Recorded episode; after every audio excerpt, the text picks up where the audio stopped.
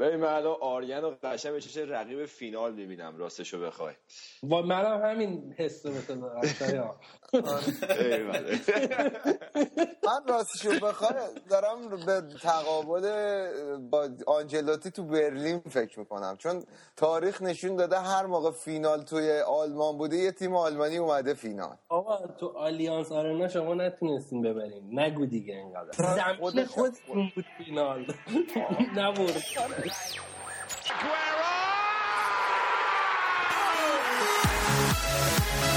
Mit der Flanke in die Mitte, die kommt nicht weg. Lieber, rein, rein in die Mitte.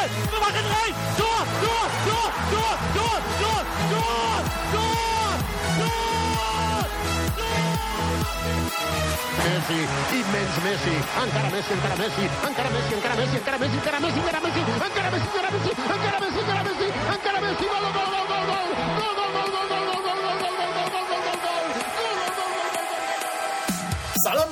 شما دارید به فوتبال کست پادکست فوتبال اروپا گوش می‌دید. این هشتادمین قسمت از سری برنامه های فوتبال کسته من رضا هستم. این هفته با آریان گودرز بابک و شایان در خدمتتون هستیم.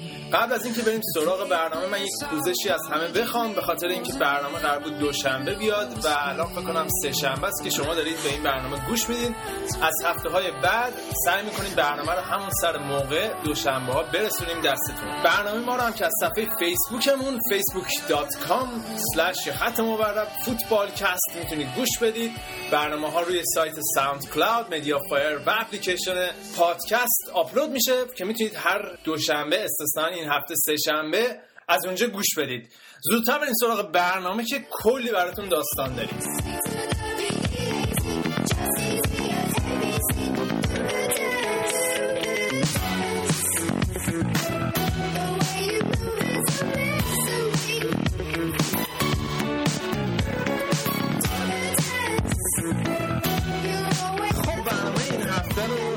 کنیم بچه ها اینجا هستن. سلام اول رو داشته باشیم با بابک. بابک چطوری؟ سلام رضا خوبم. گفته بودم این هفته خوبم. باور نکردی. خب بس دادی. بریم شایان هم اینجاست. شایان سلام. سلام مخلصی. شما هم که بعد دوازده سال خاطر ساز شدین دوباره. اومدیم که خاطره بسازیم داداش. خب گودرز هم اینجاست مسافر بارسلونا. برامون از حال و هوای شهر بگو. گودرز. آقا خیلی خوب بود. جای همتون خالی. هم شهرش باحال بود هم استادیومش باحال بود. کلا جو استادیومش خیلی باحال بود هم بازی باحالی. شانس ما رفتیم.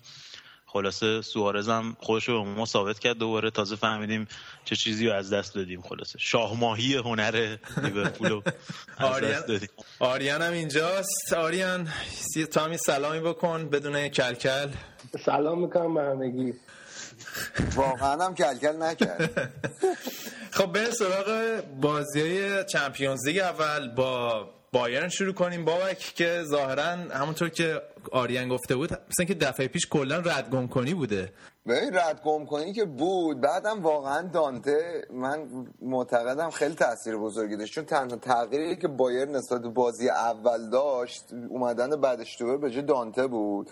و الان من اینجا اینو جا داره بگم. بایر مونیخ من می‌دونم. کسایی که ازش خوششون نمیاد کم نیستن. ولی واقعا فکر می‌کنم نیمه اول این بازی زیباترین فوتبالی بود که می‌تونست یه تیم ارائه بده تو این فصلی که تو اروپا داریم. واقعا چپ و راست این پورتای بنده خدا رو یعنی مثل برزیل و روم و اینا. این ده دقیقه رو وا داد سریع چهار پنج زدم بهش.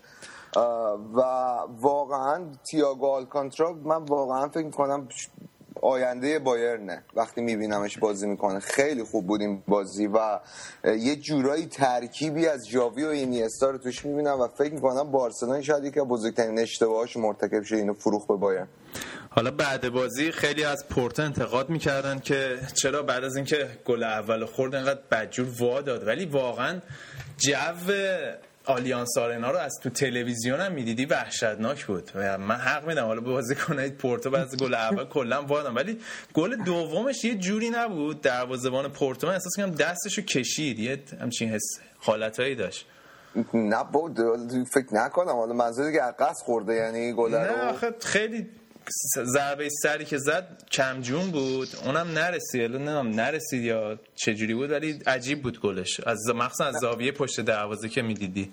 آره ولی این بازی قشنگ می‌تونستی تو انگیزه رو توی ژابی آلونسو بواتنگ ببینی به خاطر اشتباهاتی که بازی رفت کرده بودن که بیان جبران کنن. بواتنگ خیلی دلش می‌خواست به اون هد برسه. یعنی دقتم بکنی تو اون گل با مدافعی که مارکش کرده خیلی بلندتر از اون پرید تا به توپ برسه بتونه هدو بزنه. ولی گل سوم خیلی گل جالبی بود. نه دیدید یا نه؟ دو تا پاس والی پشت سر هم لام و مولر و هم دادن تا لوندوفسکی بزن خیلی گل قشنگی بود. حالا بابا این یه مسئله هست در مورد بایرن. نام یادت باشه هفته پیشم بهش اشاره کردم که اینا بیرون خونه خارج خونه کلا دچار مشکل میشن. حالا با توجه به اینکه بازی بعدم توی بارسلونا اول این بازی توی زمین بارساست و اگه بخوان همونطوری مدل پورتو بازی کنن ممکنه صدماتی ببینن جلوی بارسا که نتونن بازی برگشت برگردن به بازی. به حال بارسا مثل پورتو نیست. و این روندی بوده که در طول فصل همینجوری تکرار شده ها که خارج از خونه نمی‌تونن اون فوتبال همیشگیشون ارائه بدن. ببین خارج از خونه فوتبال همیشه که تو ارائه ندادن یه بحثه. سه یک به پورتو باختن هم یه بحث دیگه. بایرن سه یک نباید به پورتو میباخت. و من معمولا آدمی نیستم بزنم تقصیر یه بازیکن ولی واقعا دانتر و خیلی اصلا میاد تو ترکیب دفاع تیم وای میسته. من دلم ناراحته. یعنی این ترکیب تیم قبل بازی که نگاه می‌کنم اگه دانتر تو زمین باشه میگم بایان گند می‌زنه. اگه نباشه میگم بایان خوب می‌کنه. و واقعا بعدش دوبار خیلی خوب جوش بازی کرد. منتها مصدوم شد. ولی خبر خوبی که واسه هوادارهای بایرن هست اینه که خاوی مارتینز می‌تونه برگرده و جای دانته بازی کنه. الان توی تمرینات گروهی داره شرکت می‌کنن بابک میگم قشنگش اینجا بود که دقیقه 85 وقتی 5 تا گل زده و گواردیولا دانته رو آورد تو. باورت میشه من قلبم داشت میمد تو دهنم اون لحظه دانته خیلی خیلی با روحیه اومد تو اصلا فازشو آره. گرفتن حالا بابا که صحبتی که کردی راجع به تییاگو من یادم اون اول که بایرن خریده بودش خیلی طرفدارای بایرن راجع به شک داشتن. بس که حالا قبل از اینکه اون مسئولیتش پیش بیاد یعنی قبل از اینکه بیاد تو ترکیب جا بیفته و مصدوم بشه. این چیزی که گفتی که بایرن مونیخ مخالف زیاد داره به نظر می‌رسه بایرن مونیخ بین طرفدارای فوتبال دیگه آره از وقتی که موفق شده دوباره خب طبیعی هم هست. اون موقع که بارسلونا موفق بود رئال موفق بود اینتر موفق بود بالاخره همه این تیم‌ها یوونتوس موفق بود یه سری مخالفشون میشن. اما به نظر می‌رسه که حالا صحبتی که قبلا هم تو همین برنامه هم اگه روندش رو ببینیم کردیم اینه که خود پپ هنوز هم باید به نظر می‌رسه که اعتماد طرفدار بایرن رو به دست بیاره. حتی توی خرید ژابی آلونسو من یادمه که این page ای طرف حالا page ایرانی رو که من میخوندم طرفدار بایرن مونیخ یا فوتبال آلمان بودن خیلی انتقاد کردن. سر تییاگو خیلی انتقاد می‌کردن. و این باخت جلوی پورتو هم یه بهانه گزکی دست اینا داده بود که خیلی از این قضیه سوء استفاده کنن. برای اینکه موفقیت پپ رو یه جورایی بر نمیتابن انگار. حالا نظرت راجع این چیه؟ این کلا باید بیای به مربی که پپ جاش اومده نگاه کنی و به آمار اون نگاه کنی و هوادارا خب با اون میسنجن. من خودم با عنوان هوادار هنوزم فکر می‌کنم پپ نتونسته بایرن رو به سطح بایرن یوپ هاینکس برسونه. با اینکه حتی باشگاه خیلی بیشتر برای گواردیولا خرج کرده تا برای یوپ هاینکس و در مورد تیاگو خب تیاگو بازیکنی مثل آرون رمزی یعنی واقعا بازیکنی که خیلی خوبه. ولی اگر مصدوم نشه اگر بیاد یه, نیم فصل یه فصل ثابت بازی کنه من قطعا قبول دارم. واقعا شاید با ترین بازیکن حال حاضر بایرن باشه. و یه طرف هم خب هوا داره دوست دارن گوتزه رو ببینن جای تییاگو ولی خب باید بپذیریم که تییاگو واقعا خلاقتر از گوتزه است و خیلی جلوتر از گوتزه است توی فهم فوتبالش الان. و گوتسه نمی‌تونه پاسایی که تییاگو از وسط زمین تو پخش کنه تو پخش کنه خاصیت تو پخش کنه که تییاگو داره رو داشته باشه. منتها گواردیولا خب بعد بیاد خودشو ثابت کنه. بایرن تیمی نیستش که گواردیولا رو آورده باشه که بیاد به نیمه نهایی لیگ قهرمانان برسه. نیمه نهایی لیگ قهرمانان بایرن با یوپ هاینکس هم دو سال سه سال پشت سر هم رسید. گواردیولا باید بتونه بایرن قهرمان لیگ قهرمانان بکنه. اگر می‌خواد خودش رو به هوادارا ثابت کنه. قهرمانی هم که نه سه‌گانه دیگه. آره دیگه سه‌گانه. حالا جام اونا که اونا که همینجوری هستی حالا هر کی بیاد. اون اونا خب یه مقداری فهم کنن ولی خب طرفدار بایرن کلا دیدشون به Champions League یه دید دیگه است. یعنی حالا تیم بایرن می‌خواد پشت سر هم ماگات تونست دو تا double پشت سر هم بکنه تو لیگ آلمان با بایرن و لیگ و لیگ حذفی رو ببره. ولی تو قهر... لیگ قهرمانان چون ضعیف بود هوادارا ازش خوششون نمی اومد یه لیگ قهرمانان واسه طرفدار بایرن یه چیزی که باید حتما بایرن توش موفق باشه. اما شایان هم اینجاست. بریم سراغ یوونتوس و موناکو. شایان جان تبریک میگم. بعد دوازده سال دوباره برگشتیم به جمع بزرگان. بوفون گفته بود فکر نمی‌کرد که آخرین باری که اومدن نیمه نهایی انقدر طول بکشه که دوباره برسن به نیمه نهایی. فکر کنم دوازده سال خیلی سختی بود برای هواداره یوونتوس. صد درصد همینطوری که میگی رضا من حالا جدی داشتم فهمی کردم که سوای بازی های امسال اصلا یکی دو سال چقدر این مسائل کالچوپولی از 7 سال پیش تو چی میگن کارنامه بازیکنایی مثل بوفون و دلپیرو تاثیر گذاشت و چقدر اینا می‌تونستن که این کمد افتخاراتشون رو پروپیمونتر کنن و هیچ وقت این فرصت رو پیدا نکردن. جدای اونم که این ضرر جبران ناپذیری که تو این چند سال یوونتوس وارد شد معادلش شو حساب کردن 500 میلیون یورو و اعتباری که خدشدار شد سر این قضیه. تا حدودی کم کم دارن احیا می‌کنن که هنوزم کامل احیا نشده. الان هم که ما رسیدیم نیمه نهایی تو این ترولای اینترنتی فعلا یوونتوس رو سوژه خنده کردن. ولی فکر می‌کنم که تا یکی دو سال یه دو سه سال دیگه کامل اصلا دید همه مثلا طرفدارای جدید فوتبال نسل‌های جدیدتر نسبت به یوونتوس عوض بشه. حالا بازی موناکو هم بردین همونطور که پیش بینی می‌شد. فکر کنم آخرین باری که توی چمپیونز لیگ نیمه نهایی سه تا تیم مثلا بایر مونیخ و رئال و بارسلونا با هم دیگه بودن چلسی با... چلسی هم بود که همونطور که میگی همه ترولش کردن آخرم قهرمان شد. ولی این تیم یوونتوس به نظر من از اون تیم چلسی 2012 خیلی قوی تره و شانسش برای قهرمانی کم نیست. ببین رضا اولا حالا اول بازی و من بازی برگشت به موناکو خیلی ناامیدم کرد. از یه طرف خیلی منطقی و بهینه بازی کردن. انرژی زیادی نسوزوندن سود کردن. یعنی ماموریت رو انجام دادن. از طرف دیگه من ناراحتم که چرا انقدر جلوی موناکو اینا دست و پا بستن. بشم الگریه رو 90 دقیقه فوش می‌دادم که بعد بازی تازه مشخص شد که توز و مراتا و ویدال یه مریضی ویروسی شدید داشتن. این موراتا هم بعد از اینکه تعویزش می‌کنه داشته کنار زمین اصلا اوق می‌زده بنده خدا. حالت تهوع اینا داشته یعنی اینا تو حالت عادی نبودن. از اون پوگبام که مصوم بود و پیرلوم تازه از مصومیت برگشته بود. یه خورده تیم اصلا رو فرم نبود. ولی من فکر می‌کنم که اگه یوونتوس رو فرم باشه حالا نمی‌خوام اصلا بحث کلکلانه نیست ولی تنها تیمی که فکر می‌کنم واقعا جلوش مشکل پیدا می‌کنه بارسلوناست که اون خط حمله خیلی تخیلی شو داره. و تو تو تمام نقاط زمین نقطه ضعفی نداره به اون صورت که بخواد کم بیاره. حالا, حالا شاید جزئیات خیلی کوچیک باشه که جلوی این سه تا تیم قدر دیگه مثلا حالا نتونه به موفقیت برسه. شاید حالا یه سوالی معذت دارم. این یوونتوس خب چند سال داره پیشرفت می‌کنه تو لیگ قهرمانان تا رسید به این مرحله نیمه نهایی. چقدر این حضور مرحله نیمه نهاییتون رو مدیون این پیشرفت حالا شیب پیشرفت سالانت می‌بینید چقدر الگری و می‌دونی حساب می‌کنید روش واسه ای که رسیدیم به اینجا. ببین گواه دو تا بحثه. اول در مورد خود مربی. من در مورد کنته فکر می‌کردم که همیشه به خاطر به مجموع بازیکنهایی که داره دست و بالش بسته است و اگه یه خورده باشگاهش خرج کنه این بتونه خرید کنه پوست میندازه اصلا سیستمش رو عوض می‌کنه. ولی واقعا اینه که کنته بعد از اینکه رفت تو تیم ملی و دیدم اونجایی که خب از نظر بازیکن مشکل نداره. همچنان رو اون سه پنج خودش اصرار داره یه خورده ناامیدم کرد. واسه همین به نظرم اینه که هم من هم خیلی از طرفدار یه یوونتوس اول فصل اشتباه می‌کردیم که فکر می‌کردیم الگری جانشین مناسبی نیست برای کنته چون که اول چیزی اینه که اون سیستم 3 5 رو که خیلی محدودیت های خاص خودش رو داشت عوض کرد و دوم که فوق العاده نظر تاکتیکی مربی باهوشیه.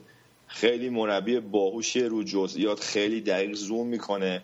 فقط نظر باز میگم کاراکتر رو قبلا صحبت کرده بودیم از نظر شخصیت بخشیدن به تیم. من در حد مثلا یکی مثل فرگوسن نمیبینمش که اونطوری کاریزماتیک باشه تیمش رو کنه. ولی در مجموع خیلی مربی خوبیه و الانم تازه اول دوران مربیگریشه. حرف واسه گفتن فکر کنم زیاد داره. اما در رابطه با کلا سیر کلی پیشرفت یوونتوس الان همین الان من فکر می‌کنم که یوونتوس به هدفش تو این فصل رسیده و خود مجموعه مدیریتی یوونتوس هم این قضیه رو خیلی خوب می‌دونن. چون پروژه‌ای که تعریف کردن از چهار سال پیش می‌خواستن که ظرف سه سال تازه قهرمان سریا بشن. همون سال اول شدن. بعد به مرور تو لیگ قهرمانان پیشرفت کنن که این لازمه این پیشرفت مالیه. یعنی این دوتا با همه. پیشرفت ورزشی واسه پیشرفت مالی میشه و برعکس. و دو سال پیش که ما جلوی بایرن هست شدیم ما تو یک چهارم هست شدیم بایرن قهرمان شد. درآمد یوونتوس از حق پخش تلویزیونی از بایر مونیخ بیشتر بود. به لطف ضعف بقیه تیم‌های سریا که تو چمپیونز لیگ نیستن تمام این حق پخش تلویزیونی سی میره تو حساب باشگاه یوونتوس. برای همین امسال هم که الان یوونتوس به نیمه نهایی درآمد خیلی زیادی پیدا می‌کنه و قدرت مالیش میره بالاتر. الان این فصلی گذشت با درآمد سالانه بوده 200 میلیون یورو. رودمه فکر کنم نهم دهم با دورتموند ولی الان با این نتیجه امسالش قشنگ دورتموند رو جا می‌ذاره. فکر کنم یه دو سه ردم پیشرفت کنه. اولین سالی میشه که دیگه ضرر نمیده. شاید یه سی چل میلیون حتی سود کنه بعد می‌تونه خریدای خوبی کنه و این یه روند سودی که فکر می‌کنم حالا حالا قطع نمیشه. و خوبش اینه که خب یوونتوس دوباره برمیگرده به اون جایگاهی که 20 سال پیش بود. بعدش اینه که فاصلش همینطور داره با تیمای سری بیشتر میشه و یوونتوس داره با فراری میره تیمای دیگه با موتور وسپا. آره. ما حالا فعلا که میگیم 12 سال دیگه دوباره برمیگردیم. من اینکه خلافش ثابت بشه. ببینیم حالا. آره حالا باید ببینیم دوئل تمام ایتالیایی آنجلوتی آلگری چجوری میشه؟ کی بالاخره برنده میشه تو این نبرد تاکتیکی؟ خیلی به نظرم جالب خواهد بود. ولی بریم سراغ بازی رئال که همونطور که هم پیش بینی می‌کردن برد رئال جلو اتلتیکو خیلی راحت به دست نیامد و کسی هم گل زد که هیچ کس انتظارشو نداشت. چیچاریتو و بعد بازی هم صحبت های تیری آنریو گوش دادین یا نه؟ خیلی از چیچاریتو انتقاد کرده و گفته بود حالا مثلا انگار گل فینال جام جهانی رو زده. چرا اینجوری خوشحالی کرده بود و کلی انتقادهای دیگه. به نظرت گود از انتقاداش وارده به چیچاریتو؟ من فکر کنم انتقاداش یه ذره جنبه شخصی داشت. چون اصلا عجیب بود از تیریانی که اینجوری ازش انتقاد بکنه. به خصوص که خودش هم بازیکن مهاجم بوده. قبلا خب خود تیریانی دیدیم دیگه. خیلی مثلا همون گل هندی که به ایرلند زد که فرانسه رفت جام جهانی چقدر خوشحالی کرد. با اینکه خودش هم می‌دونست چیت کرده یا گول زده داورو و امیدایی ملت رو در از تبدیل به یأس کرد و حالا اینم جالبه بگم که یه دونه جاروبرقی هست توی انگلیس و توی بریتانیا که خیلی معروفه چون خیلی ارزونه. مارکش هنریه. روش هم نوشته هنری. بعد از اون بازی کل این ایرلندیا کل جاروبرقیاشون تو خیابون آتیش زدن. دستشون به هانری نمی‌رسید. خودزنی کردن اصلا. ایرلندیا که معروفن یه ذره کلشون چیز دیگه. یه آجر کم داره یه تخت کم داره. و اما یه جوری خیلی جالب بود که هی هم انتقاد می‌کرد و همین هم باعث شد که خیلی اعتبارش به عنوان یک گزارشگر تلویزیونی یا آنالیست یا تحلیلگر یه ذره بره زیر سوال. بعد از اونم گاردین و اینا خیلی روز خیلی مقاله نوشتن که وقتی تیرنیاری هشت ماه پیش با یه قرارداد کلان اومد اسکای اسپورتس خیلی ازش انتظار داشتن که چون مخصوصا توی جام جهانی برای بی بی سی خیلی خوب کار کرده بود خیلی ازش انتظار داشتن که چون آدم کولی و خیلی مثلا فرانسوی بالاخره خارجی و اینا و سابقه تو انگلیس داشته خیلی محبوب بشه ولی جزو الان یکی از منفورترین تحلیلگراست. یعنی گری نویل که می‌بینیم تو این دو سال اخیر واقعا تمام میدیای انگلیس رو دست خودش گرفته با تحلیل خوبی که می‌کنه. حتی کسایی که منچستر یونایتدی هم نیستن عاشقشه. چون کاملا منصفانه چیز می‌کنه و شخصیش نمی‌کنه غذایی رو. خیلی کارش خوبه گرینه آره. و منتها تیریانی نتونسته این کارو بکنه. و من بعید نمی‌دونم که به خاطر همین انتقادش حالا قراردادش فسخ بشه بعد از مدتی. چون محبوبیتش خیلی اومده پایین.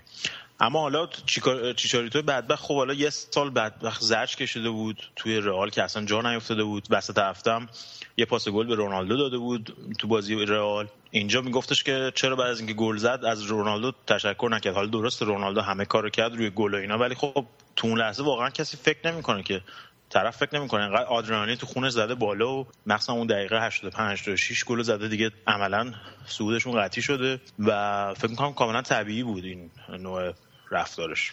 آره بنده خدا بعد خودش زد واسه رئال. میگم چند سال چه خیلی وقت از آخرین گل دیگه قهرماناش برمیگرده به دوره الکس فرگوسن. دو سال پیش دو سال پیش در مقابل براگا اینا مثلا آره. مرحله گروهی. میگم آخر رونالدو هم خودش یه جوری خوشحالی که انگار خودش گل زده هستم اون خیلی ها کاری به چیشاریتا نداشت. آره حرکتش حرکت رونالدو که آره میگم خیلی خوب بود. عملا گل ساخت براش. چیچاریتو دو تا موقعیت دیگه هم نیمه اول مخصوصا داشت که توپاش تو چارچوب نبود. ولی خب عملا نسبت به بازی رفت به نظر من این بازی خیلی خسته کننده بود. بازی رفت خیلی پرهیجان تر بود ولی هیچ گلی نداشت. این بازی حالا یه گل داشت و رئال تونست بعد از هشت بازی بالاخره اتلتیکو رو توی 90 دقیقه ببره. و بره بالا دیگه. آره حالا ما هفته پیش اشاره کرده بودیم که نبود مدریچ می‌تونه برای رئال خیلی گرون تموم بشه ولی تاکتیک های آنجلوتی یه چیز دیگر رو به ما ثابت کرد. گوداس چیکار کرده بود برای نبود مدریچ چه راهکاری و آنجلوتی استفاده کرده بود؟ حالا نبود مدریچ بود به نظر من اومد جبرانش کنه با جمع کردن بازیکن توی خط میانی. یعنی یه جوری اون نقشه چون می‌دونست که اتلتیکو مادرید هم روی ضد حمله برنامه داره و مخصوصا سرعت گریزمن خیلی می‌تونست تاثیرگذار باشه. اونجوری که من دیدم بازی رو شروع کردن با سه دفاع بود. یعنی پپه و واران و سرخیو راموس بودن. و پنج نفر رو بود توی میدفیلد یا توی هافبک کاربخال حالت هافبک راست بازی می‌کرد. جلوتر بازی می‌کرد. از اون کنترل هم حالت هافبک چپ wing مثل پیستون بازی می‌کردن این دوتا. و سرخیو راموس و سالها خب سالهاست که دفاع راست بازی نکرده. معمولا تو این سال اخیر همیشه دفاع وسط بازی می‌کرده مگه اینکه لازم بوده. و عملا گذاشته بودش که پشت کارواخال وقتی کارواخال نفوذ می‌کنه مخصوصا با اون داستانایی که تو بازی رفتم سر کارواخال به وجود اومد که زیاد درگیر نشه با بازی کنه تو فاز دفاعی. و اون بتونه از سرعت گریزمن رو بگیره پشت کاربخال رو پوشش بده. که این خیلی تاثیر داشت. البته تو طول بازی به, می... به وسط های زمین هم سر می‌زد. سرخوی روموس همه سرار رو سر مانجوکیش تقریبا زدن. و من یه ذره نامید شدم با اتلتیکو مادرید چون به نظر می‌رسه که تمام سیستمشون این بود که خیلی انفعالی برخورد کردن با این بازی به نظر من. خیلی زیادی انفعالی بازی کردن. در صورتی که بازی رفت حالا درست تو خونه خودشون بود موقعیت بیشتر داشتن. تو این بازی به نظر من زیادی انفعالی بودن و آخر سال اون اخراج آردا توران باعث شد که عملا دیگه اون برتریشون رو تو خط هافک کاملا از دست بدن و منجر شد به اون موقعیت های رئال آخر بازی. اصلا یکی از تاکتیک های اصلی سیمونه فکر می‌کنم این بود که توپای بلند بفرستن واسه مانزوکیچ. اون با سر بکار واسه گریزمان که اون با همون تاکتیک سرخیو راموس که خودت گفتی قشنگ خونساش کرد کارلتو آره سرای اول تو این بازی بیشتر بازی بازیکن رئال زدن هم واران هم سرخیو راموس. برعکس اون بازی که چهار تا خوردن که عملا همه دوئلای تک به تک و تو اون بازی باختن.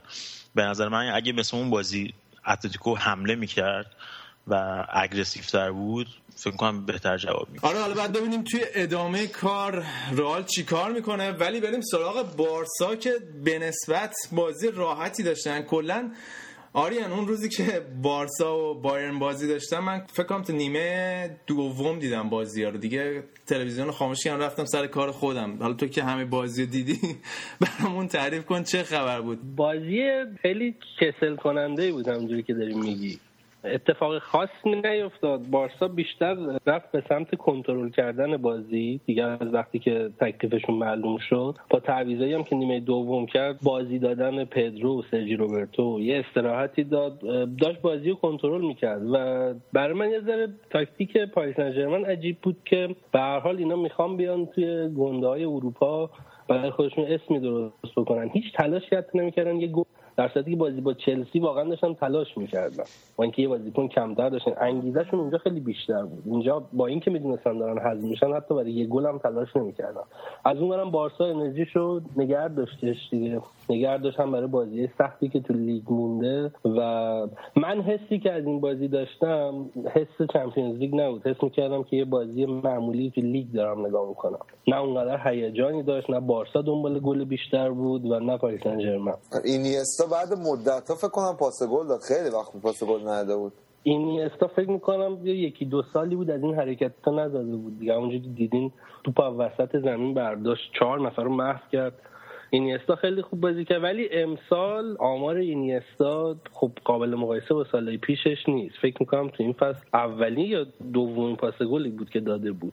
بیشتر مرکز زمین رو می‌گیره. اینم همون صحبت هفته های پیشمونه که بارسا داره از تیکی تاکا رد میشه و بازیکنایی مثل اینیستا و ژاوی چیزی که تو این فصل داریم می‌بینیم این میشه همون صحبت هفته پیش که به نظر من بارسا داره از تیکیتاکا دوران تیکیتاکا رد میشه. حالا یه, یه گذری هم دارن تو بعضی از بازی ها به همون سبکشون. این تیپ بازیکن ها خیلی مناسب تاکتیک های جدید بارسا نیستن. به خاطر همین هم هستش که کیفیتشون. البته که سنشون هم بالا رفت. ولی اون میزان کارایی که توی سال قبل می‌دیدیم توی این تیپ بازیکن ها الان کمتر دیده میشه. آره حالا این مسئله که می‌گفتی پاریس سن هم هیچ تلاشی نمی‌کنه فکر کنم کاملا مشهود بود. در طول بازی و و به کسل کننده تر شدن بازی خیلی کمک کرد. بچه دیگه چمپیونز لیگ صحبت دیگه ای نداریم که. نه دیگه ما می‌خوام یه هفته دیگه دوباره بزنیم به زودی. خب یه استراحتی بکنیم. بریم بخش بعدی ببینیم اسپانیا چه خبره. لیگ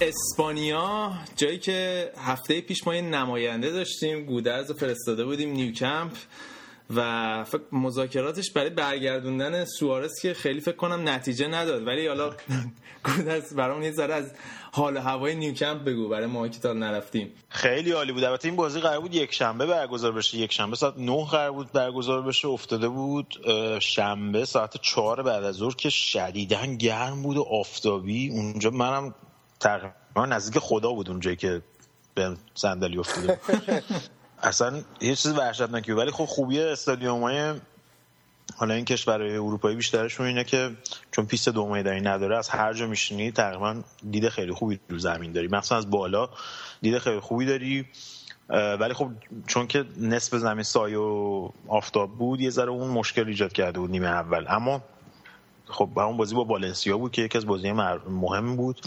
همون دقیقه اول سوارز قشنگ یه حالی داد و با روپاس گل مسی گل زد. بعدش بازی دست والنسیا بود که ترکوندن سه تا چهار تا موقعیت داشتن. یه پنالتی هم که نزدن. اما از اون طرف مسی دوباره تونست آخرای بازی گل بزنه.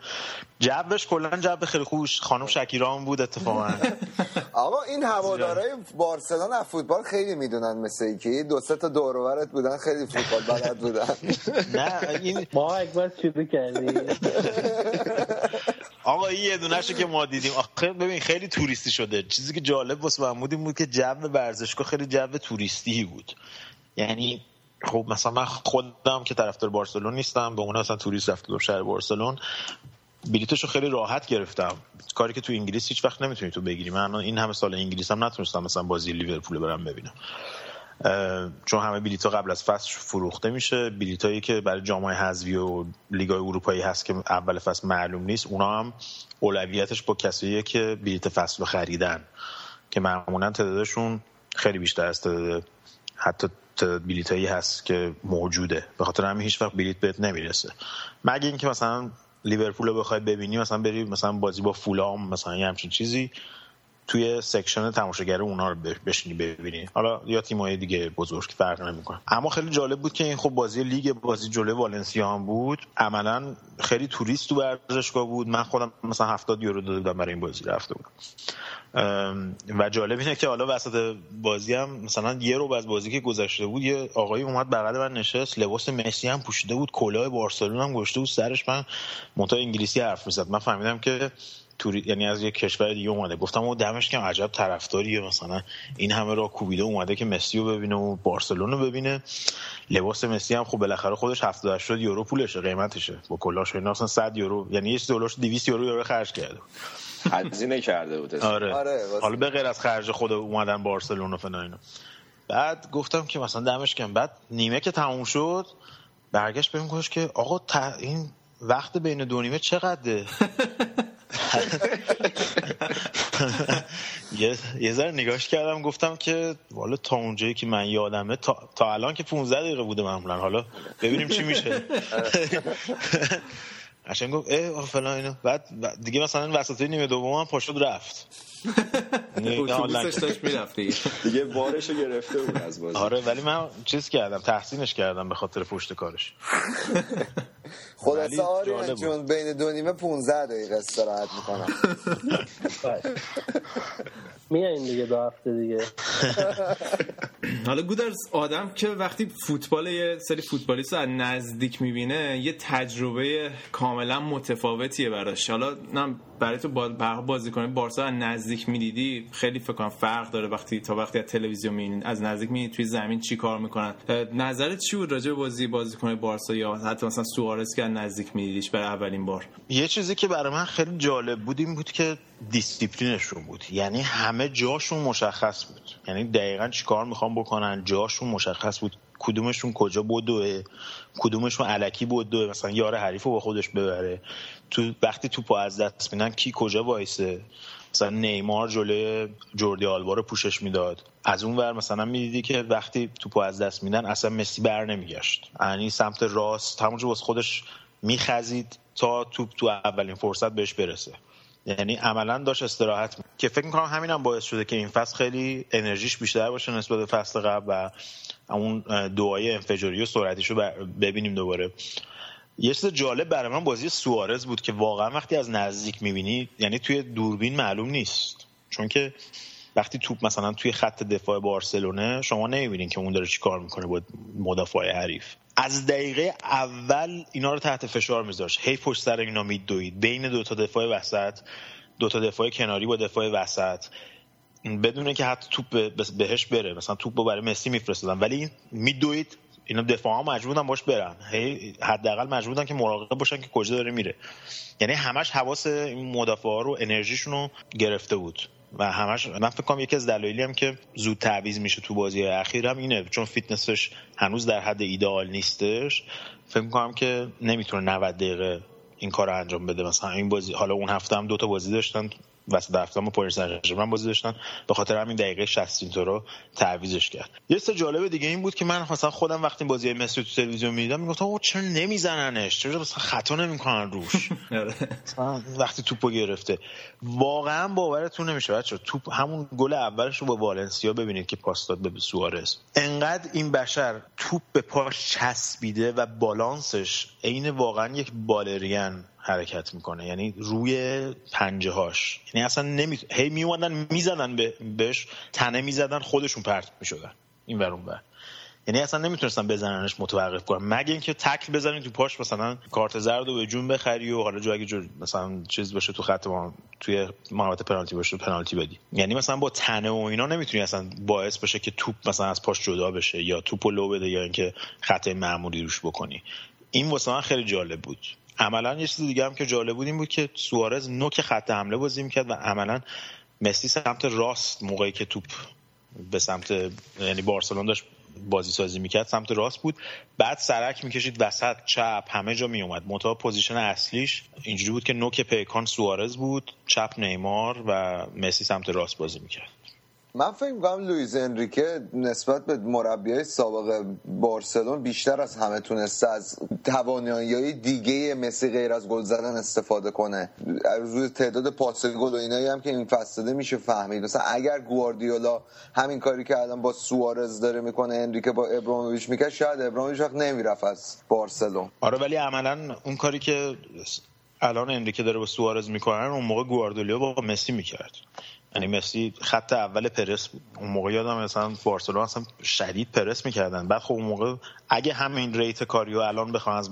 از مسی بگیرن با توجه به سنش و مسئولیتی که این فصل اخیر داشته مثل سال قبل بازدهیش میاد پایین نظر من. و همونجوری که گفتم جو استادیوم زیاد مثلا با با آهنگ و اینا خیلی چیز می‌کردن. میگم چون بازی صبح بود به نظر من که بازیه که شب باشه یا بازی چمپیونز لیگ خیلی جوش فرق می‌کنه تا این بازی. فکر 90 هزار نفر بودن دیگه. آره چند تا صندلی خالی بود. البته فکر می‌کنم به خاطر تغییر زمان بازی بود. مثلا من خودم روز قبلش فهمیدم که از یک شنبه اومده شنبه. سر اون ساعته واسه استقلال کاتالونیا دعا کردی؟ من حواسم شکیرا بود. ولی خب مثلا 100 تا 200 تا تماشاگر والنسیا بودن. یک سر و صدایی می‌کردن. واسه خودشون دلشون خوش بود. گذاشته بودنشون اونجا. کل جمعیت بارسلونی بودن. خب مرسی از گودرز. به خاطر گزارش تفصیلی که به همون داد بریم اما سراغ آریان. آریان این هفته هم تونستن اسپانیول رو ببرن به حال یکی از بازی های سخت باقی مونده بارسا بود توی این فصل. چطور بودن توی این بازی؟ قبل از اینکه راجع به اون بازی صحبت بکنیم من فقط نتیجه بازی رئال سلتا رو بگم که الان دو دو تا دقیقه سی و پنج.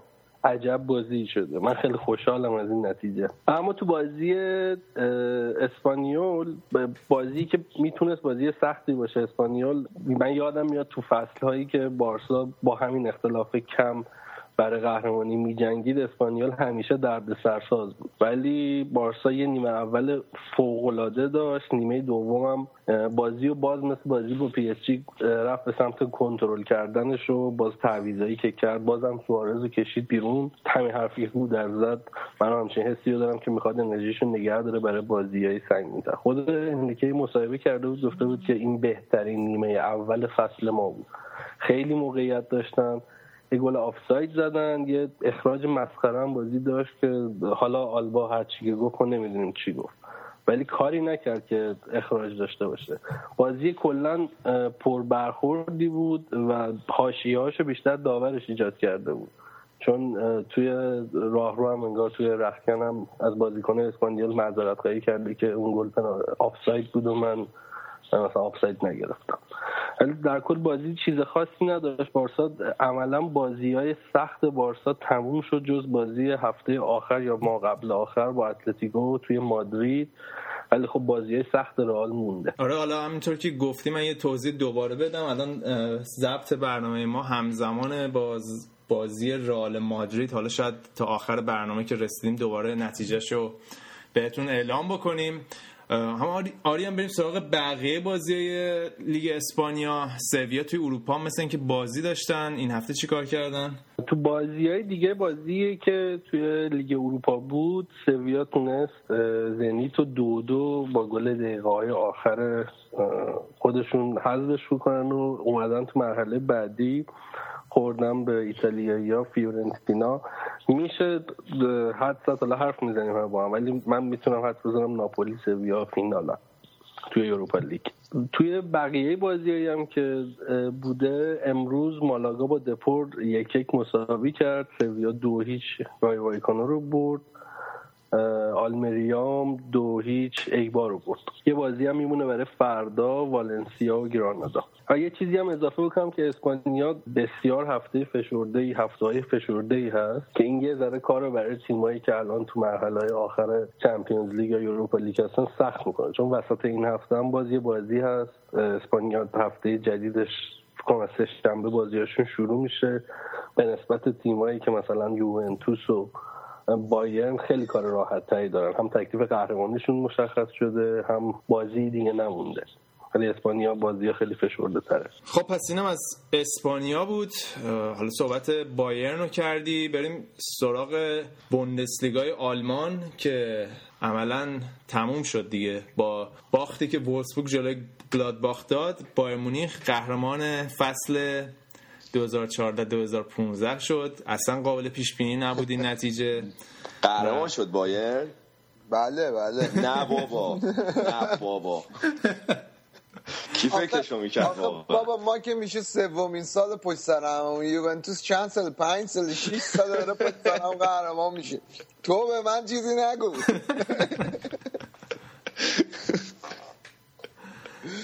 نه ولی واقعا حال نداد رضا چون من اصلا دوست ندارم فردای روزی که تیم بازی می‌کنه قهرمان شه ترجیح میدم وولسبورگ ببره و هفته بعد با قهرمان شه خیلی بازی جالبی بود. اکثر بازیکنهای اصلی خب رو نیمکت بودن. خاوی مارتینز بعد مدت ها اومد نشست رو نیمکت بایرن و بازی خیلی خوبی بود. از این جهت که یه سری بازیکنهای مثل جیان لوکا گادینیو سینان کورت و میچل وایزر بازی کردن. این میچل وایزر نشون داد که می‌تونه بازیکن خیلی خوبی باشه. رو صحنه گل سه تا بازیکن دیریب کرد و پاس گل داد. و از اون بازی های تیپیکال گواردیولا بود. 72 درصد مالکیت توپ داشت بایرن و برد و فرداش هم قهرمان شد. حالا با راجع بایرن که زیاد صحبت کردیم. اول برنامه بریم سراغ دورتموند که این هفته مربی آیندهشون معلوم شد. چیه جریان؟ کیه مربی؟ و نظر چیه در موردش؟ والا مربیشون یه روندی و مثل خود یورگن کلوب گذرونده این توخل. مثل خود کلوب مربی ماینز بوده. حالا یه سوالی که میشه کرد آیا این بازگشت به عقب نیست برای دورتموند؟ یعنی دورتموند خب اومد یورگن کلوب دورتموند رو ساخت.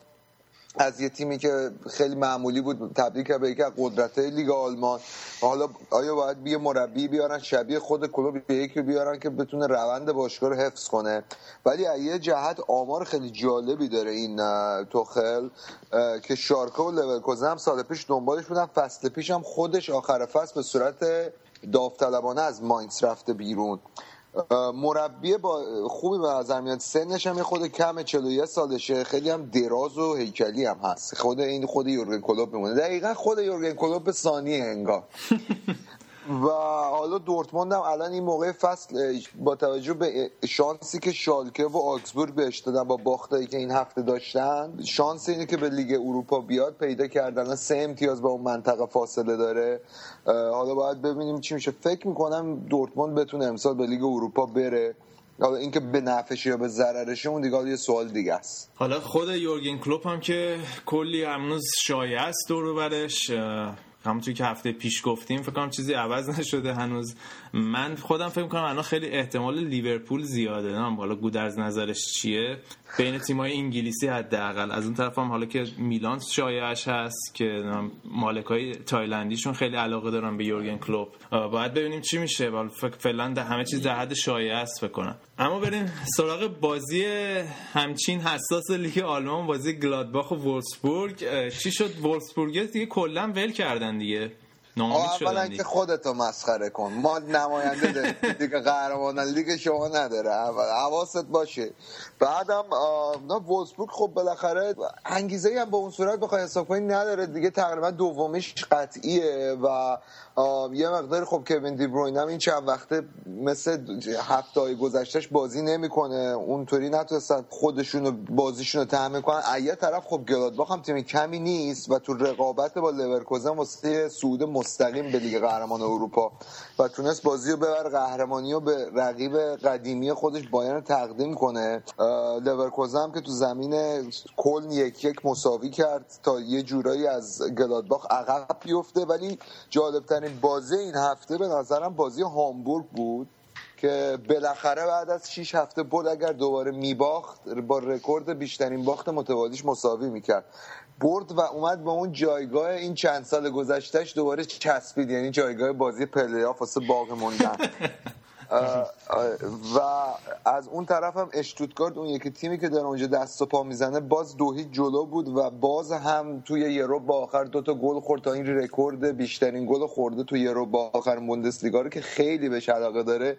نشون بده که دوست داره دنبال کنه. تو سایر بازی های دیگه هم نتایج خاصی که به دست اومد میشه به بازی هانوفر اشاره که بازم هانوفر باخت تا بیاد یه قدمی هامبورگ اون رتبه 15 هم ببینیم که چه تیمی از اون تیمای پایین جدول سوم کلا این بازیکنهای ایرانی ارجا بودن مثل اینکه یه یعنی این بخوم و آرمینیا بیلفلد و این هامبورگ و هانوفر هم اخیرا کلا به سرنوشت اینا دوچار شدن دارن میرن دست دو و دستای پایینتر حتی. فکر کنم بوخوم رفته لیگ مناطق.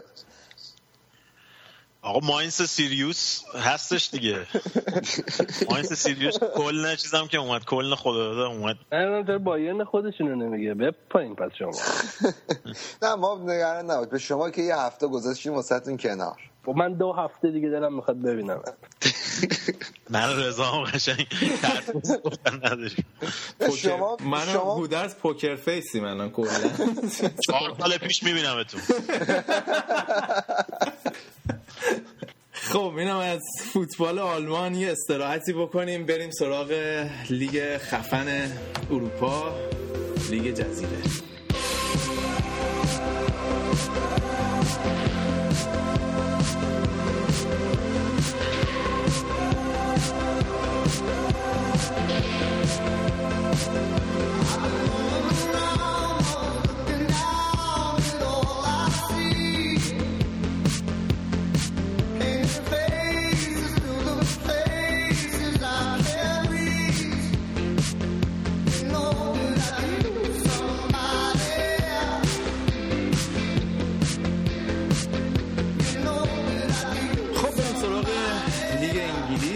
اصلا یه احساس راحتی می‌کنم میام راجع به لیگ انگلیس می‌خوام صحبت کنم.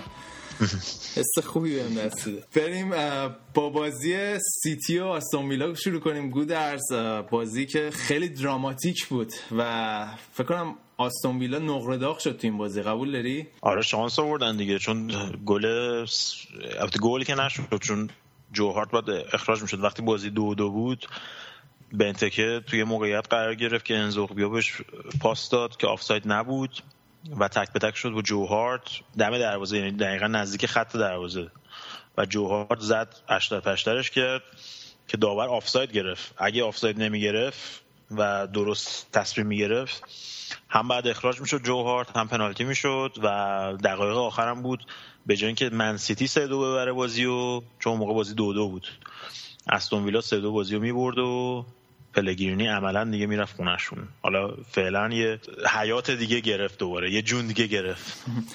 آره خیلی بازی جذابی بود. از این لحاظ که بازی تا دقیقه 66 فکر کنم منسیتی دو هیچ جلو بود و تیم شروود حالا تیمش برگردونن دو دو کردن و کلا هفته پیشم راجع تیم شروود زیاد صحبت کردیم. ولی خیلی آستون ویلا رو تیم بهتری کردن. توی نه تا بازی که تیم شر بود سرمربی آستون ویلا بوده نزدیک 12 تا گل زدن. در صورتی که وقتی پل لمبرت مربیشون بود توی 25 تا بازی فکر کنم 12 تا گل زده بودن. و نشون میده چقدر تاثیر گذاشته توی تیم جدید آستون ویلا. و امیدوارم آخر فصل جز تیمای سقوط کننده نباشن. چون بالاخره آستون ویلا داره خودش پیدا می‌کنه زیر نظر تیم شر بود. آره حالا باید ببینیم که توی بلند مدت آیا همین تاثیر رو خواهد گذاشت تو این تیم یا اینکه یه تاثیر ناگهانی از حالت شوکه. چون پل لمبرت واقعا انقدر دیگه سال آخر افتضاح بود که به نظر من هر مربی هم می اومد بالاخره یه تاثیر مثبتی میذاشت. البته خب تیم شروود سابقش تو تاتنهام هم نشون داده که می‌تونه مهاجما رو تبدیل به گلزن بکنه. همون کاری که با آدبایر رو کرد. به انتکه الان توی هشت بازی اخیر تقریبا 9 تا گل زده از وقتی که تیم شروود اومده. به انتکه که کل فصل ازش انتقاد می‌شد که رو فرم نیست بعد از مسئولیتش و اینا. کلا و این جک گریلیش که از جوانان آورده تقریبا مثل هری کین که پارسال از جوانان آورد تو تاتنهام و امسال ستاره شد جک گریلیش هم الان خیلی خوب بازی می‌کنه پشت سر مهاجم میذارتش که برای تیم جوانان ایرلند بازی کرده ولی اصلیتش انگلیسیه. و خیلی هم حالا صحبت سر این هست که آیا تغییر ملیت میده برای بزرگسالان میاد به انگلیس یا با همون ایرلند میمونه؟ چون خودش زاده و بزرگ شده همون بیرمنگامه اما پدرش ایرلندیه. یه خبر خیلی خوبم جالبه من امروز شنیدم مثل اینکه والتر ماتساری سرمربی اخراجی اینتر تو منچستر دیده شده. میگن که می‌خواد جانشین پلگرینی بشه. شایعش من نمی‌دونم در چه درست احتمالا آوردنش برای اون تیم سالفورد سیتی که بچه های منچستر تشکیل دادن. آره اگه گفتم بخوای اونجا که به 3 5 2 سلام کنین تو انگلیس نه صحبت را... صحبت صحبت رافا بنیتس هستش. اگه رافا بنیتس وست هم نره احتمال منسیتی هستش برای یه سال بیارنش فعلا به عنوان حالت چی بهش میگن؟ جاده صاف کن فعلا تا یه مربی بزرگ خالی بشه. مالکش. مالکش آره. یه سالی فعلا بیاد مثل اون سری که اومد تا خوز مورینیو مثلا خالی شد. حالا مثلا یا آنجلوتی یا گواردیولا یکی آزاد قلتک. قلتک فکر کنم بهتره نفس باشه. آقا یورگن کلوپ نمی‌خواد من سیتی؟ کلوب فکر کنم من سیتی کلوب خودش آخه فکر نمی‌کنم من سیتی باز باشه. آره نه والا ولی کلا حالا خود منسیتی هم فکر نکنم گزینه بعدی باشه یورگن کلوب پاسش آره حالا باید ببینیم چی میشه. ولی من که فکر می‌کنم به شخص لیورپول خیلی گزینه مناسبی برای یورگن کلوپ. حالا این هفتم که جلوی وستبروم مساوی کردن تا ناامیدی در کمپ لیورپول از همیشه بیشتر باشه گودرس این سومین آره، شرایطش- که دیگه راجرز بدون جامه دیگه.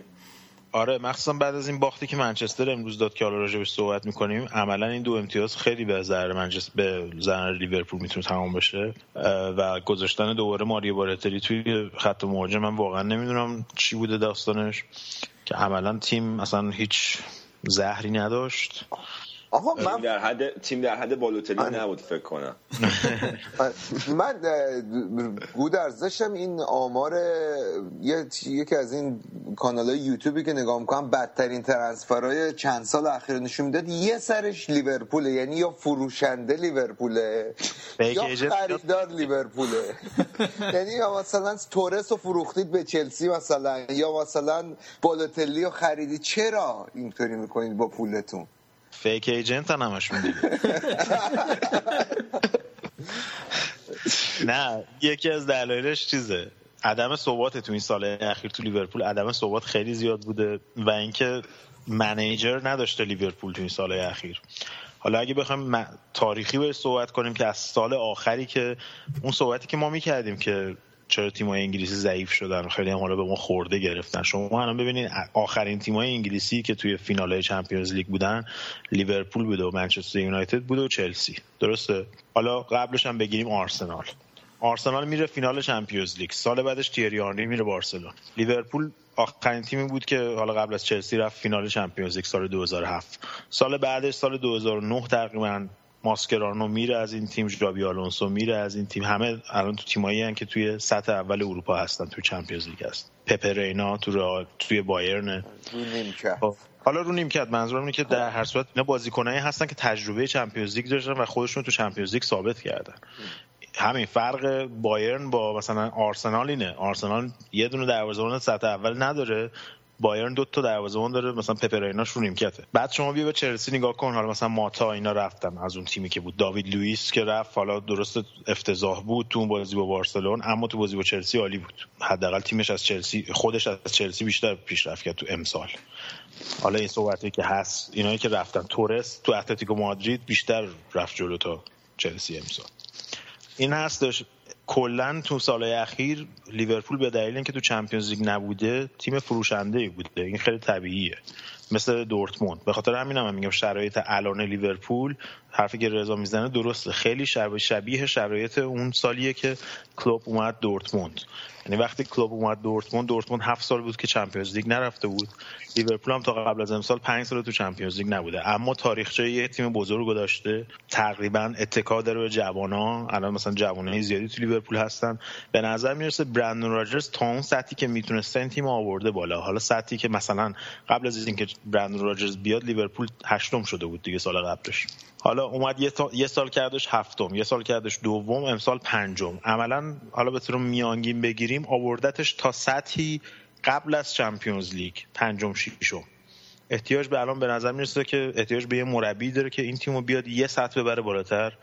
حالا با اون بازیکنایی که هستن و جوانایی که داره بتونن اینو یه سطح ببره بالاتر بعد بتونن بازیکنای بزرگ رو جذب کنن و نگه دارن. اما بریم سراغ اون یکی. تیم تاریخ داره انگلیس منچستر یونایتد که امروز همه رو سورپرایز کردن با باختی که جلوی اورتون دادن. فکر کنم این سومین سال متوالیه که منچستر توی با زمین اورتون نتونسته برنده بشه.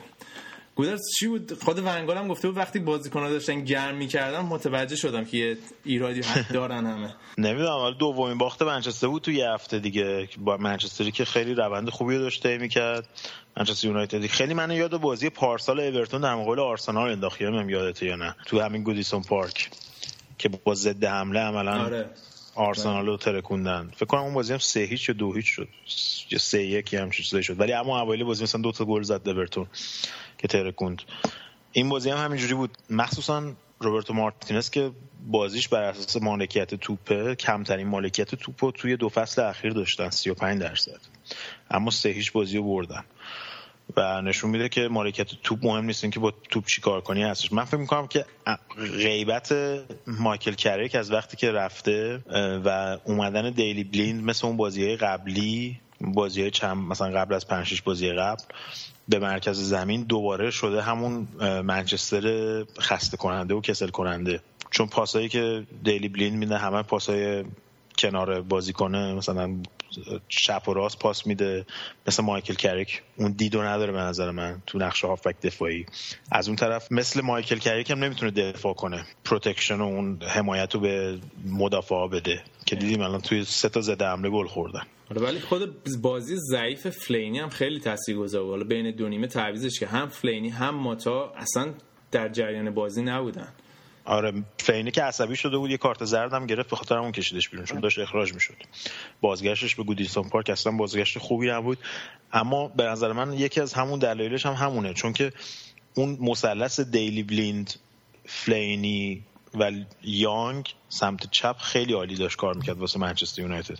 و الان که لوک شا اومده بود جاش اصلا اینا با هم دیگه هماهنگ نبوده من ندیدم یه حمله درستایی با هم دیگه بسازن. در صورتی که تو بازی قبلی خطر اصلی تمام تیم از اونجا می اومد و عملا خلصلا شده بودن دیگه. حالا به نظر من روبرتو مارتینز خیلی خوب خلصلا شده. اورتون هم از وقتی که از یوروپا لیگ حذف شده الان این شیشمین برد پشت سر همش بود که اومدن از آخر جدول اومدن تا نیمه جدول تا دهم اومدن بالا. 16 امتیاز از 18 امتیاز ممکنه تا حالا گرفتن. آره. یه مساوی دادن این منچستر پرخبرترین تیم غیر آلمانی توی بازار نقل و انتقالات بوندسلیگا هم هست. یعنی از بنتگیر هوودز شالکه حساب کن تا گندوغان و متهوملز و رویس همه مثل اینکه قراره برن منچستر. آره حالا گندوگان که صحبت شده بود البته تکسیب کردن ولی به نظر من نمی‌دونم یه ذره ریسکیه خرید گندوگان من نمی‌دونم چه اصراری دارن. حالا روی خریدن بازیکنهای آلمانی که اکثرا به نظر من توی لیگ انگلیس اونقدر خوب جواب ندادن. اینا اصلا عادت نداره بدنشون. یه دو ماهی استراحت می‌کنن میرن مثلا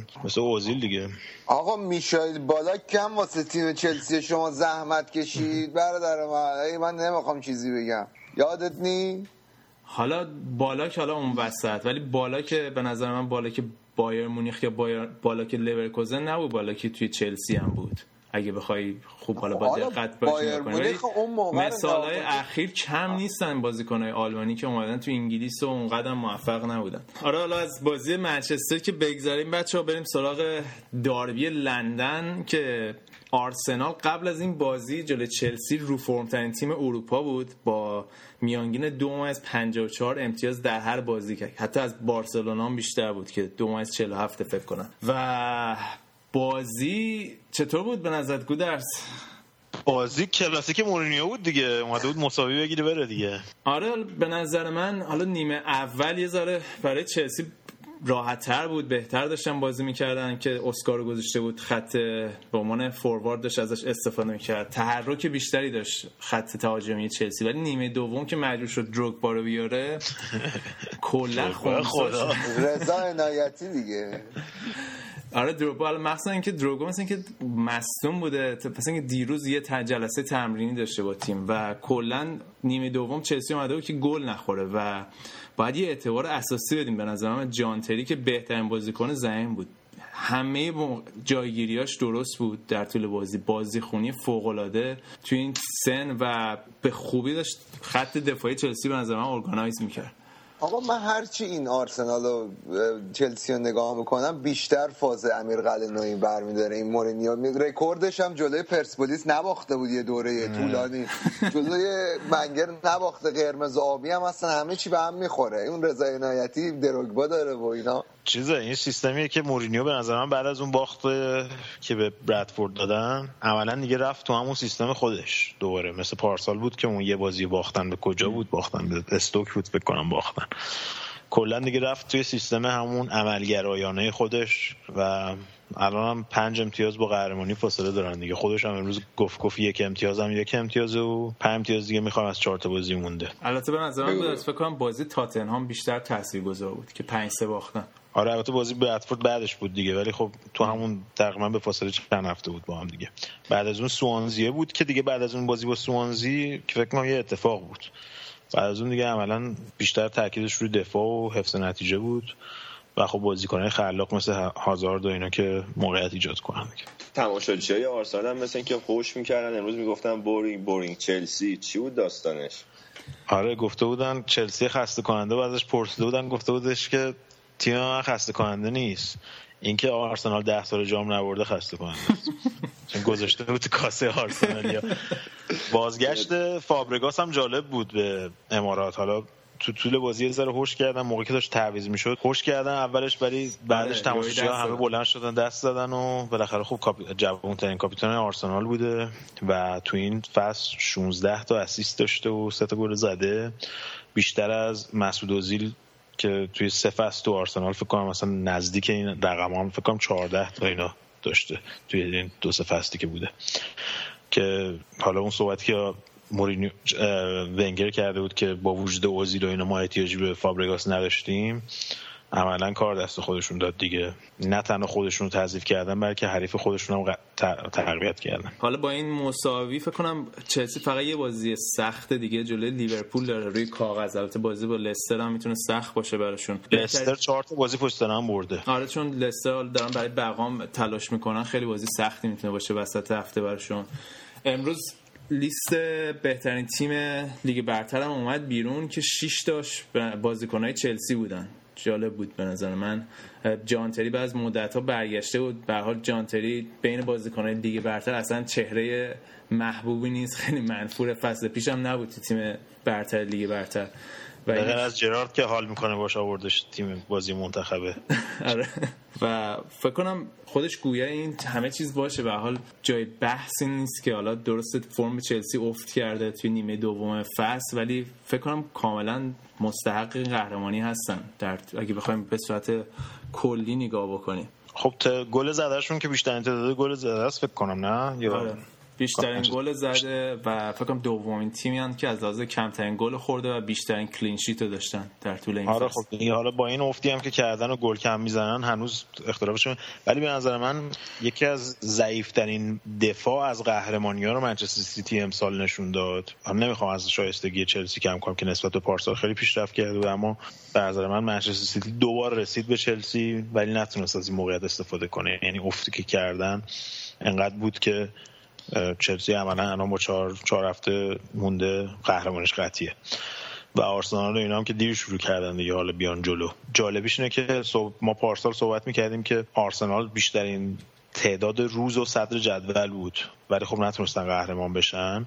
صحبتی که اون موقع می‌کردیم این بود که آرسنال به سه چهار تا بازیکن احتیاج داره. کاری که چلسی پارسال کرد حتی با اینکه از آرسنال قوی تر بودن رفتن چهار تا بازیکن گرفتن. یعنی خط دروازه چک و کورتوار داشتن. توی خط میانی فابرگاس رو آوردن خط دفاع لوئیز آوردن زومان هم که پارسالش خریده بودن اضافه کردن ماتیش رو پارسال خریدن و دیوگو کاستا رو اضافه کردن. عملا چهار پنج تا بازیکن نسبت به پارسال تقویت کردن و آرسنال بدون حالا تقویت به خرید یه سانچز مثلا توقع داشت که نسبت به تیمایی که تقویت شدن نسبت سال دیگه بتونه بجنگه که منظر من خیلی خیال پردازانه است. آره حالا در آخر انگلیس یه بار دیگه این تیم برتر رو اعلام می‌کنیم. من این توضیح بدم که این تیم برتر لیگ انگلیس توسط خود بازیکنایی که توی لیگ برتر بازی می‌کنن انتخاب میشه با رأی اونا انتخاب میشه. توی دروازه دخیا بازی می‌کنه که کامل- کاملا قابل پیش بینی بود. توی خط دفاع تری کهیل ایوانوویچ و برتراند بازی می‌کنن. برتران هم که برای بچه آکادمی خود چلسی بوده الان ساوت‌همپتونه توی خط هافبک ماتیچ کوتینیو هازارد سانچز و در خط حمله کین از آگرو پیشی گرفت و کین و کوستا با هم دیگه خط حمله این تیم رو تشکیل میدن. امشب هم مراسم بهترین بازیکن لیگ برتر فکر کنم برگزار الان داره برگزار میشه. الان داره برگزار میشه که فکر کنم شکی دارید که هزارد میشه؟ واقعا کسی شکی داره؟ یا هزارد یا کین دیگه حالا. حالا آخر هر کدوم ببرن میرن رئال دیگه. آره مورینیو حرف جالبی زده. گفته 100 میلیون به خاطر هر پای هازارد. اما حالا من میگم یه استراحت کوچیکی بکنیم بعد بریم سراغ لیگ ایتالیا ببینیم ایتالیا چه خبر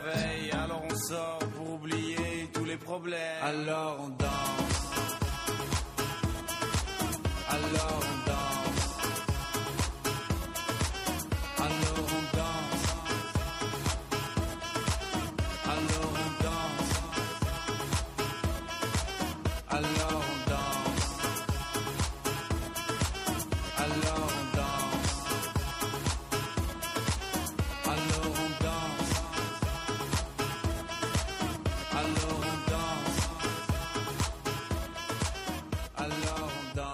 بریم سراغ بازی سری های ایتالیا.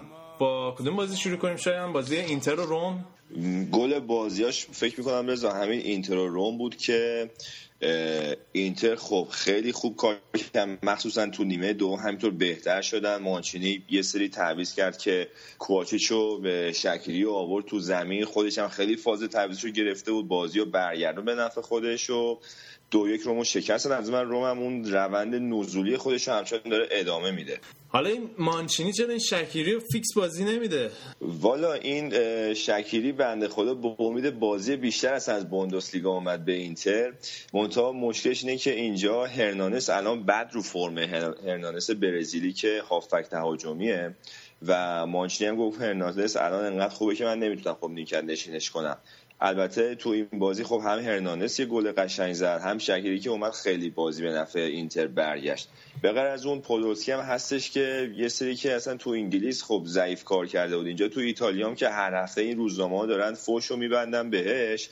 صحبتشه که اصلا آخر فصل هم یه برگرد آرسنال ولی این بازی استثنا اصلا پاس گل و واسه ایکاردی اون فرستا گل دوم اینتر زد بازی رو بردن. اما بریم سراغ اون یکی تیم شهر میلان که دو یک آسه میلانی از اودینزه باختن تا سریال ناکامی های آسه میلان تمامی نداشته باشه این فصل شاید والا این مهرهای خوبش رو که آسمیلان خیلی بعد هم بهتر ازشون استفاده کنه سیدورف و اینزاکی علال خصوص. من فکر کنم که خیلی بد سوزوندشون اینا رو تو این دو سال.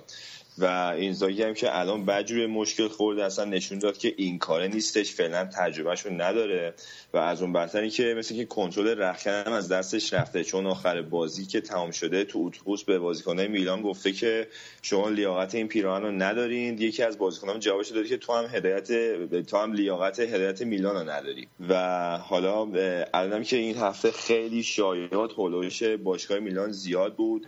یه سرمایه گذار جوون تایلندیه که بهش میگن آقای بی مستر بیه.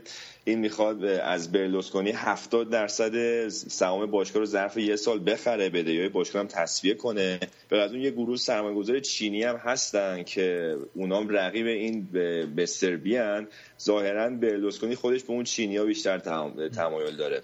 چرا و... این تیمای ایتالیایی همش آسیا شرقی جذب می‌کنن به خودشون؟ آره خیلی برای من جالبه و ایتالیایی هم خیلی خودشون تمایل دارن. به خاطر بازاری که تو شرق آسیا هستش و اصلا تو خود باشگاه اینتر میلان ما اینو دیدیم که اینا اصلا اون چش داشتن به اون بازار marketing ی که تو شرق آسیا واسه می‌تونست به وجود بیاد. اینه که نمی‌دونم اونا آخه خیلی تیمای ایتالیایی دوست دارن. خب مردم شرق آسیا. و چیز دیگه هم که هستش اینه که یه صحبت جالبی هم راجع به مربیه که می‌خوام بیارن باشگاه میلانی تایلندیا. مثل که اینزاگی که قطعا اخراج فکر می‌کنم. حالا صحبت یورگن کلوپ بوده و یکی این که مالدینی رو بیارن تو باشگاه به عنوان مدیر ورزشی فعالیت کنه. یا بعد یه شایدی هم اینه که مارچولیپی و فابیو کاناوارو که الان خودشون تو گوانژو چین مشغولن اونا رو بیارن به عنوان مربی و مدیر فنی. چیزی که مشخصه اینه که این تابستون تحولات هولوش باشگاه میلان خیلی زیاده. این بازی جلو اودینزه که خب به روال معمول این هفته هاشون ضعیف کار کردن و دو یکم خوردن دیگه از اودینزه 15 جدولی. ما از اون طرف یوونتوس هم به تورینو باخت. کلا یوونتوس که فکر کنم فقط نگاهش الان دیگه به چمپیونز لیگه.